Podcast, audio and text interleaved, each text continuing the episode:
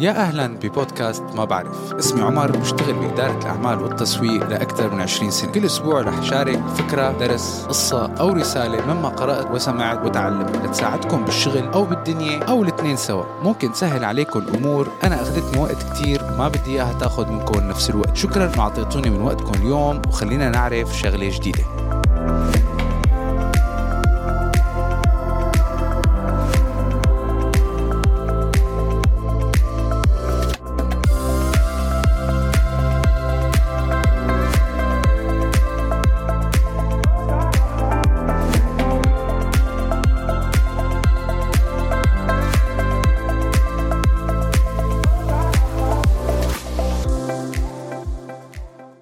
Okay.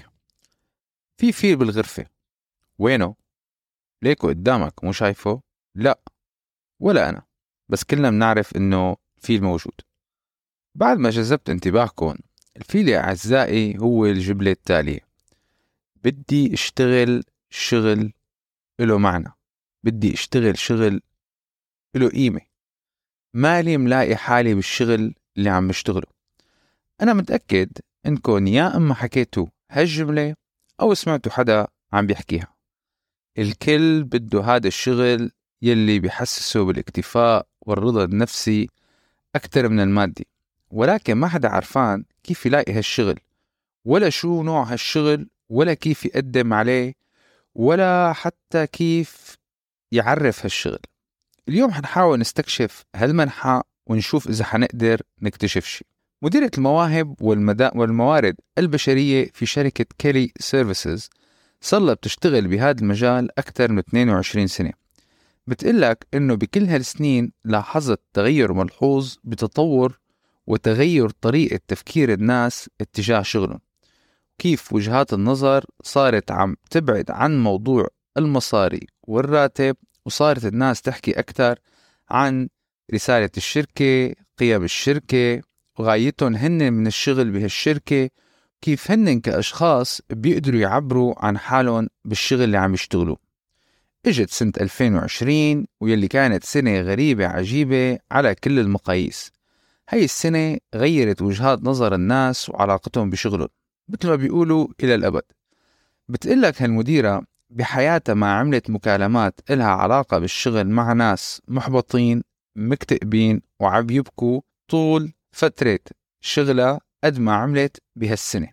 الناس كانت مضغوطة مالة محبطة وفي حالة ذهول وضياع بنفس الوقت. كله وقف وصار يفكر بعمق وبداخله أنا شو عم أعمل. هالشغل اللي عم بشتغله مهم. شو هي الأولويات تبعي بالحياة؟ أنا شو البصمة اللي حأتركها بالدنيا بعد ما أمشي؟ شو بدي الناس تتذكرني؟ هل أولوياتي بالحياة صح؟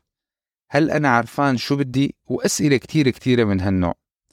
الناس صارت ما عادت مهتمة إنه تلاقي شغل أو شغل منيح. صاروا عم يدوروا عن جد على شغل منيح. شو يعني؟ الشغل اللي يساعدهم يعيشوا حياة أفضل. الشغل اللي بيساعدهم يكتشفوا حالهم يعرفوا شو هن عن جد. الشغل بشركات عم بتساهم إنه تخلي الدنيا مكان أفضل. شركات بتساهم بفعالية بحياة المجتمعات. بمعنى آخر الناس صارت مهتمة بشغل ذو معنى بكل ما تعنيه الكلمة. صاروا عم يدوروا على جواب لسؤال واحد كتير مهم. أنا ليش عم بشتغل هالشغلة؟ والمفاجأة إنه مو بس الجيل الجديد كان عم بيسأل هي الأسئلة. باعتبار كل الناس تعتبر جنريشن زي هو جيل كتير متطلب وطموحاته كتير أكبر من عمره. اللي صار إنه كل الناس بمختلف الأعمار والأجيال والخلفيات صار عندها أسلوب تفكير جديد واللي هو أنا شو سبب وجودي شو معنى شغلي. وهذا الحكي ما بده شرح أو توضيح. كلنا شفنا وسمعنا شو صار بموجة الاستقالة العظمى أو اللي سموه ال great resignation بشهر آب 2021 تقريبا 3% من الموظفين بس بأمريكا استقالوا. وهذا رقم كتير كبير بقل بكل المقاييس. والشهر اللي بعده كمان ناس أكتر استقالت.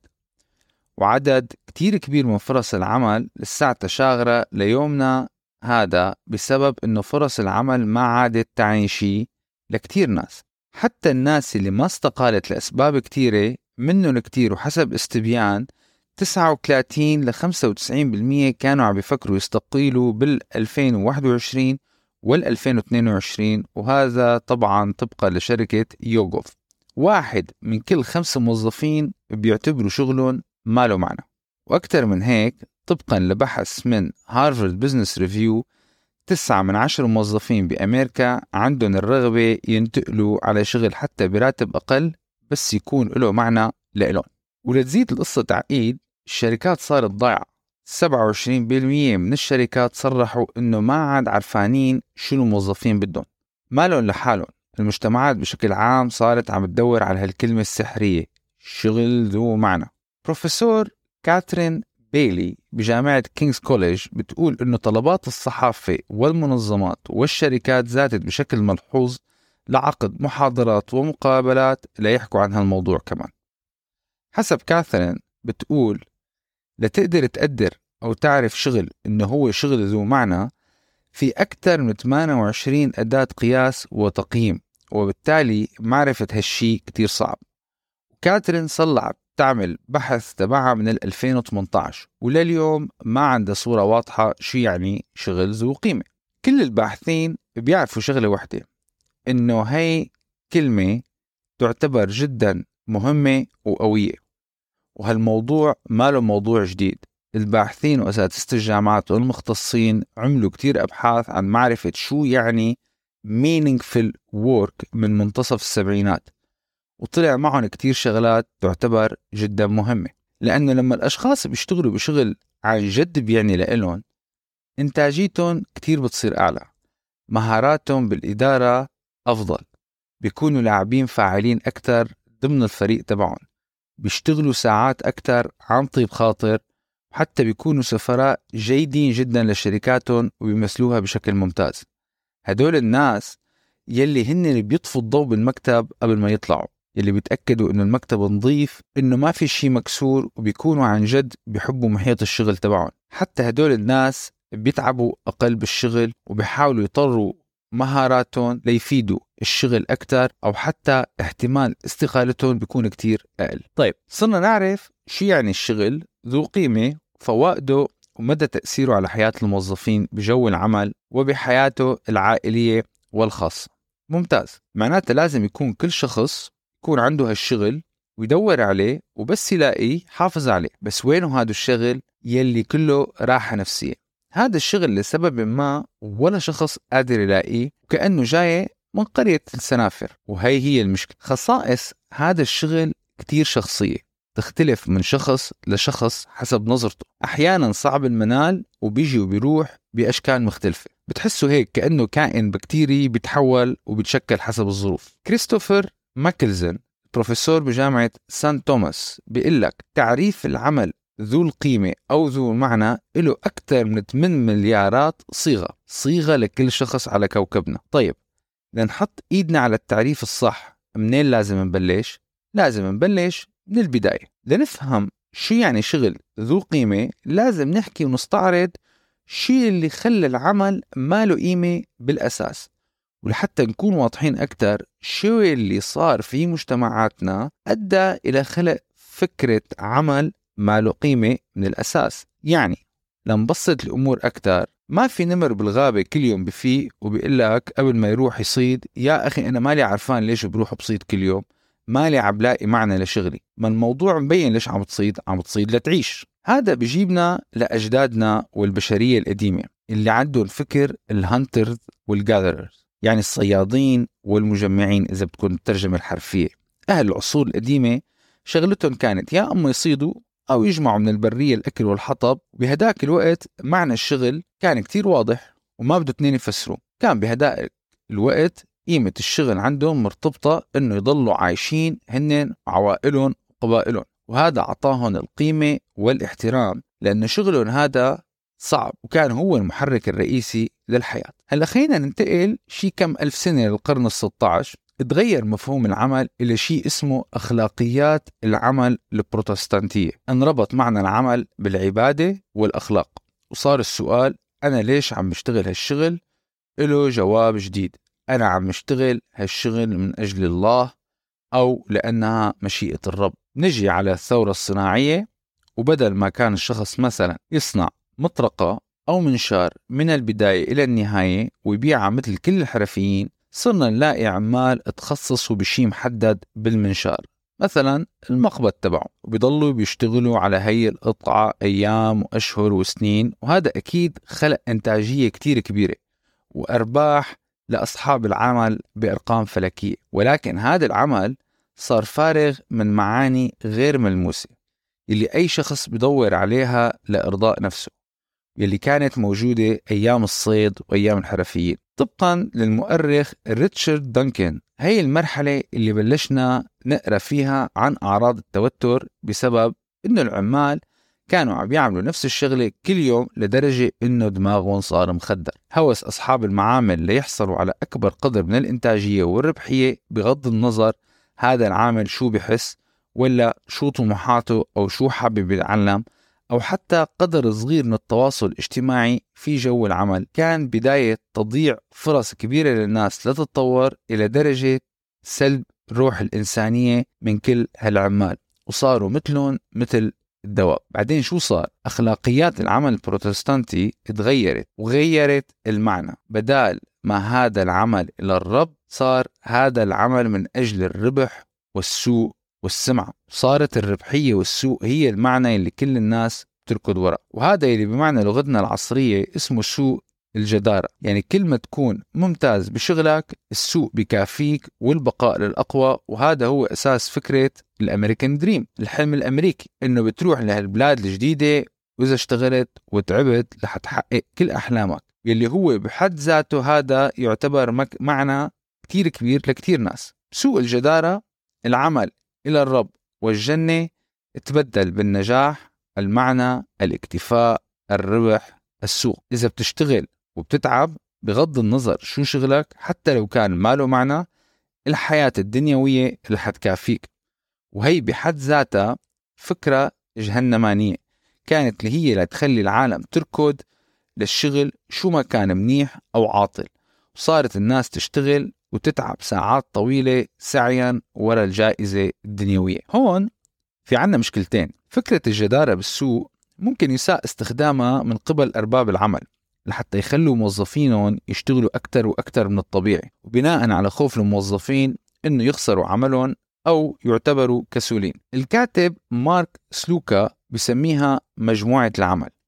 لتنتمي وتكون محبوب بهالمجموعة لازم تضحي بكتير قصص ضحي بعيلتك الأصدقاء الهوايات كل شيء.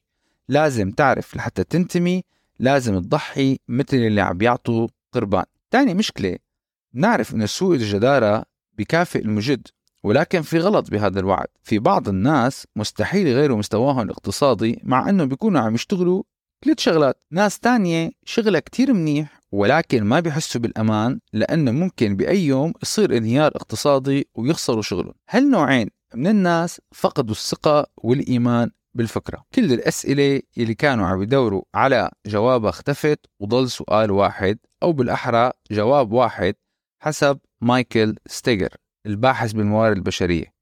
كل يوم هدول الناس بيروح على شغلهم وبراسهم جملة واحدة. أنا عم بروح على الشغل وأشتغل وتعامل بأسلوب أني أنا أداة لرب العمل لحتى يصير عنده أرباح أكثر معقول هل هي هي شغلتي؟ ومايكل بيقول لك إنه معظم الأحيان الجواب إيه هي هي شغلتك معناتها وصلنا إلى صلب الموضوع. بالمفهوم البسيط جدا أي عمل ليكون ذو قيمة لإلك لازم يتوفر فيه بعض الخصائص.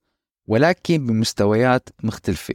وكل شخص هو اللي بقرر مدى القيمة اللي عم بيحصل عليها من الشغل لأنه مرتبط بالكمية والنوعية. يعني أول شيء الشغل لازم يكون ماشي على مبادئك ومنطقي. يعني أكيد إذا عم تشتغل 16 ساعة بالنهار ومو قادر تجيب أكل كافي أو تأمن مسكن مناسب هذا شغل مو منطقي. وهذا حجر الأساس بأي شغل. بس شغلك يأمن أساسيات الحياة بيكون له معنى.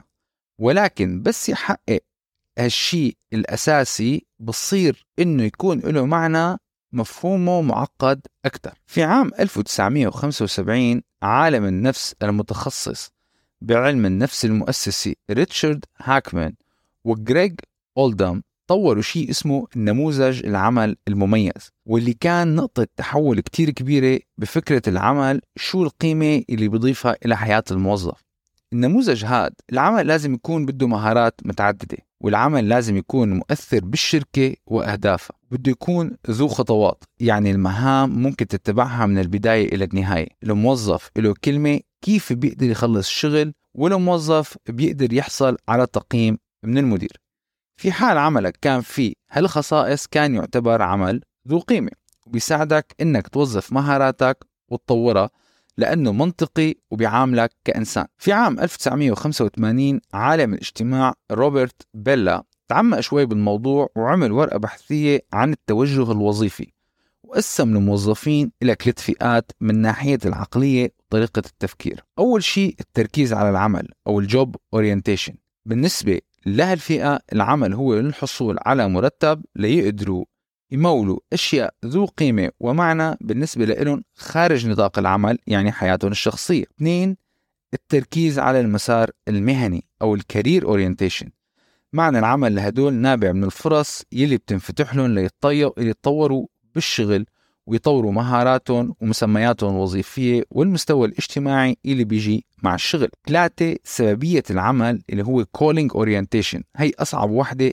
وهي العالم اللي بفضلوا فيها الشغل هو كعمل ذو قيمة وهو بقيمته المطلقة. في التسعينات توسعت كتير الأبحاث بموضوع الشغل قيمة الشغل بالنسبة للناس وتشعب لمناحي تانية اجتماعية ونفسية وكيف الشغل لازم يعزز الانتماء للمجموعة كيف الشغل بيساهم بصقل هويتنا كبشر؟ وارتبط سؤال ليش أنا عم بعمل هالشغل بسؤال مين أنا؟ أما بالألفينات ولوقتنا الحالي الدراسات بلشت تاخذ معنى أكبر وأشمل. بدل من دراسة ناحية محددة تعمقت أكثر بالأعمال اللي أجورها عالية مقارنة باللي أجورها منخفضة. كيفية حماية الموظفين ذو الأجور المنخفضة حماية حقوقهم كنوع من محاولة تسهيل الضغط عليهم. وجعل عملهم يكون أسهل شوي ومراعاة إنسانيتهم وبالتالي ممكن يلاقوا معنى للعمل تبعهم. ولكن هاد ما بيعني إنه الأعمال ذو الأجور المنخفضة ما لها معنى. عملوا بحث عن عمال تنظيف حدائق الحيوانات يلي يعتبروا من أكثر الأعمال انخفاضا بالأجور.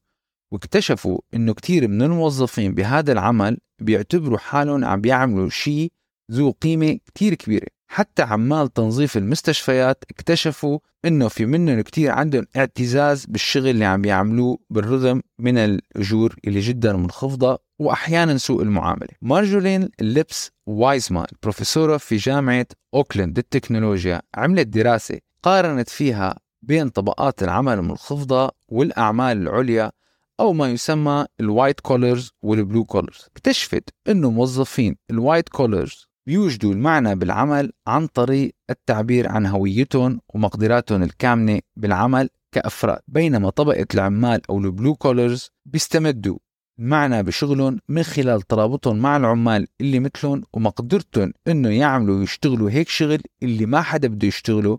كيف هي بتعطيهم هوية كمجموعة قادرة تعمل هالشي مع بعضها وبيكونوا وبيكونوا كلهم فخر بشغلهم. طيب كيف فينا نخلي الشغل له معنى. معظم الشركات بتعاني من هذا الموضوع. بيحطوا خطة بيحطوا الأهداف ليقدروا يقيسوهم وبيحاولوا يساعدوا الموظفين ليلاقوا معنى للأعمال اللي يساووها مشان يقدروا يعرفوا كيف صارت الخطة ويشوفوا شو حققوا. ومع ذلك تفشل الطريقة. لأنه مثل ما قلنا قبل الفكرة أنه العمل بيكون له قيمة فكرة كتير شخصية. كاثرين بيلي من جامعة King's College بتقلك من الأبحاث كلها اللي عملتها مع الشركات اكتشفت إنه كل هالجهود اللي الشركات بتحطها ما بتجيب أي فائدة للشركة أو الموظف. مفهوم العمل كله كتير سهل ينهدم بنظر الموظف لما الشركات تضغط الموظفين تعطيهم شغل ما له أي معنى بتعاملهم بأسلوب غير جيد وحتى إجبارهم أحيانا بالتصرف عكس قيمهم وآراء للتغلب على هذا الموضوع وبعد ما الشركات عرفت إنه كتير صعب تخلق معنى للشغل صاروا يخلقوا معنى لجو العمل المحيط بالشغل نفسه. وليحققوا هالشي لازم يكون في أربع عناصر متوفرة. واحد الموظف لازم يفهم شو هي الشركة قيمها أهدافها كيف تحققها. اثنين الموظف لازم يفهم شو دور شغله بالصورة الأكبر للشركة وشو موقعه. ثلاثة الموظف لازم يفهم شو دور كل خطوة بيعملها وفائدتها للشغل. أربعة الموظف لازم يلاقي الدعم الكافي من ناحية التواصل مع أصدقاء العمل الزملاء والمدراء. هالعناصر الأربعة بتساعد الموظف إنه يلاقي قيمة لشغله. طبعا في نقطة كتير مهمة وأخيرة ويمكن تفاجئ الناس كتير. بعد كل هالحكي اللي حكيناه في ناس عن جد ما بهمها يكون في قيمة لشغلها. ممكن يكون الواحد مكتفي بحياته وعم يجي يشتغل بس مشان يشتغل ويقبض راتب ويعيش. الاكتفاء والمعنى بيكونوا خليط بين الحياة الخاصة والحياة العملية والاثنين بيتمموا بعض ما في شغل كامل ولا في حياة كاملة. بهذا السيناريو العمل بيكون عنصر متمم للصورة الأكبر من حياتنا والنتيجة إنه الناس اللي بيكونوا مكتفين بحياتهم الخاصة ما كتير بيدوروا على معنى أو قيمة بحياتهم العملية. تحديات بالعشر أو العشرين سنة الجايين للشركات هو إنه حيكون كتير صعب خلق جو عمل يناسب الكل. هذا طبعا في حال بدهم يضلوا تنافسيتهم عالية وقوية بالسوق ويجذبوا المواهب القوية. لازم يخلقوا أنظمة مرنة للتعامل مع الموظفين. مثل ما الشركات غيرت تعاملها مع العملاء على مدى السنوات الماضية الموظفين نفس الشيء. لازم يسمعوا ويبذلوا جهد بفهم شو اللي بحفز الموظف كأفراد مستقلين ويحاولوا قدر الإمكان يحتووهم. لازم يرسموا الخطوط العريضة لجو العمل بحيث يعطي قيمة معينة ومعنى معين في حياة الموظفين مع تفهم فكرة إنه القيمة والمعنى بتختلف من شخص لشخص وهي المهمة ما لا سهلة إطلاقا. ما بتنحل باجتماع واحد من الموارد البشرية والإدارة وخلص. لازم إعادة تفكير بأساسات الشركات والروابط وشو يعني شركة وشي اللي جامع كل هالأقسام مع بعضها البعض. النقطة الوحيدة اللي ممكن تكون بتخوف شوي إنه بس شركات توصل لهالنتيجة يمكن ما حدا بيعرف الوقت إذا كان تأخر أو لا. وكتير شركات حتواجه صعوبات كبيرة بالتوظيف كيف تخلي العالم بشغلها فنظرية الموظف اللي مو عاجبه يمشي وبيجي غيره أيامها صارت معدودة. فاسمعوا وانتبهوا يا شركات. ان شاء الله تكونوا انبسطتوا بحلقة اليوم؟ حتى موعد الحلقة القادمة فيكم تسمعوا حلقات السابقه وكبسوا ال subscribe على أي منصة عم تسمعوا هالحلقة مشان توصلكم الحلقات أول بأول. وإذا حبيتوا المواضيع اتركوا review على المنصة واكتبوا لي شو حبيتوا أكثر شيء بحلقة اليوم. لا تنسوا تشاركوا الحلقة مع الأصحاب وإذا بتحبوا تراسلوني على الإيميل أو على أي منصة من منصات التواصل الاجتماعي. هلأ صار الوقت لتكملوا يومكم بتمنى لكم النجاح وبأمان الله.